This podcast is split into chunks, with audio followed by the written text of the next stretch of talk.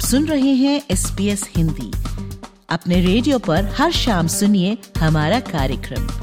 आप हमारा कार्यक्रम हमारी वेबसाइट पर और S P S mobile app द्वारा सुन सकते हैं।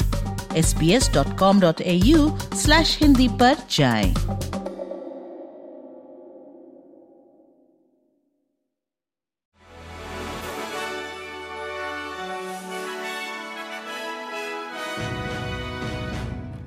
पेश है आज के संक्षिप्त समाचार वैशाली जैन के साथ।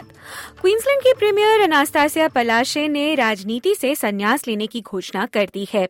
सुश्री पलाशे 2006 में राजनीति में आई थी और 2015 में पहली बार क्वींसलैंड राज्य की प्रीमियर बनी थी। वे पहली महिला राजनीतिज्ञ थीं जो विपक्ष से राज्य की प्रीमियर बनी हो। सुश्री पलाशे 15 दिसंबर, यानी आगामी शुक्रवार तक पदभार संभालेंगी।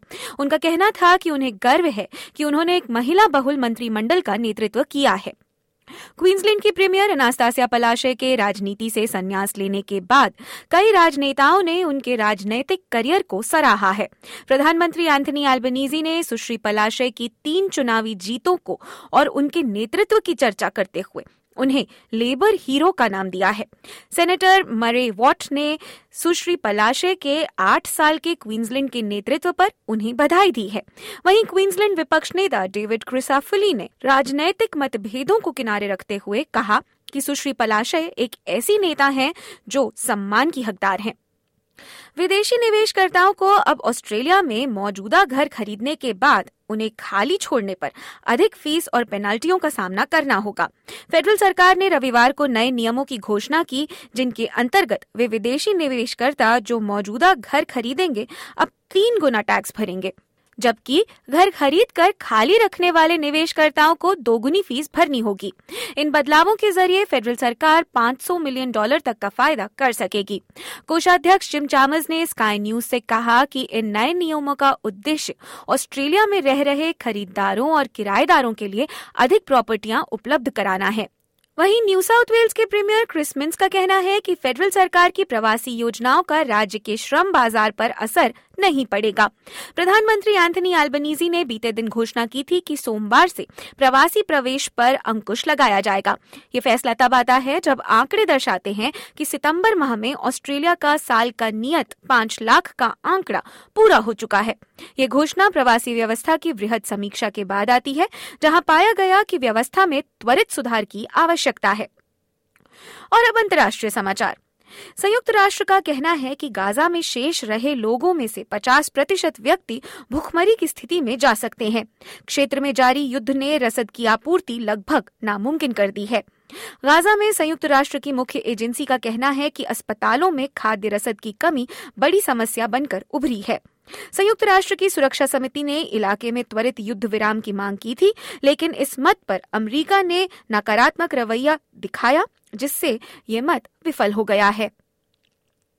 और अंत में खबरें भारत से।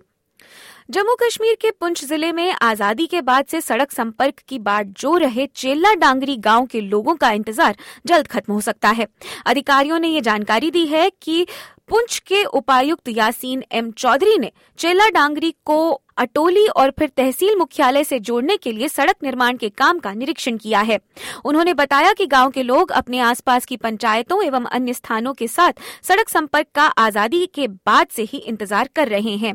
उनका कहना था कि चेला डांगरी के लोगों को अब इस परियोजना के शीघ्र पूरे होने की उम्मीद भी है। जम्मू कश्मीर को विशेष दर्जा देने वाले संविधान के अनुच्छेद 370 यानी आर्टिकल 370 पर सुप्रीम कोर्ट में 11 दिसंबर को फैसला लिया जाएगा। अदालत तेईस याचिकाओं पर फैसला सुनाएगी, जिसमें 5 सितंबर को सुप्रीम कोर्ट ने दोनों पक्षों की दलीलों के बाद फैसला सुरक्षित कर लिया था। 16 दिनों की मैराथन सुनवाई के बाद फैसला अदालत ने सुरक्षित किया था। सुप्रीम कोर्ट तय करेगा कि अनुच्छेद 370 को निरस्त करने का फैसला संवैधानिक था या नहीं। CJI DY Chandrachud, justice Sanjay Kishan Kaul, justice Sanjiv Khanna, justice B R Gavai और जस्टिस सूर्यकांत की संविधान पीठ इस मामले पर फैसला सुनाएँगे। याचिकाकर्ताओं की ओर से कपिल सिब्बल गोपाल सुब्रमण्यम दुष्यंत दवे राजीव धवन दिनेश द्विवेदी गोपाल शंकर नारायण समेत 18 वकीलों ने दलीलें रखी थीं, जबकि केंद्र और दूसरे पक्ष की ओर से AG R Venkat Ramani S G Tushar Mehta Harish Salve Mahesh Jethmalani Maninder Singh Rakesh Dwivedi ने दलीलें रखी थी।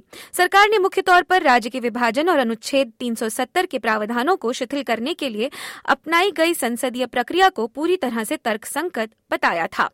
इसी के साथ 10 दिसंबर 2023 के संक्षिप्त समाचार यहीं समाप्त होते हैं। दीजिए वैशाली को इजाज़त। नमस्कार।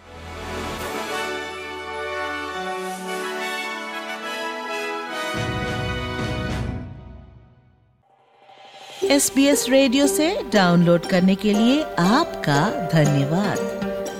हमारा पूरा कार्यक्रम आप कैसे सुने, इसके लिए S B S dot com dot A U forward slash Hindi पर जाएँ।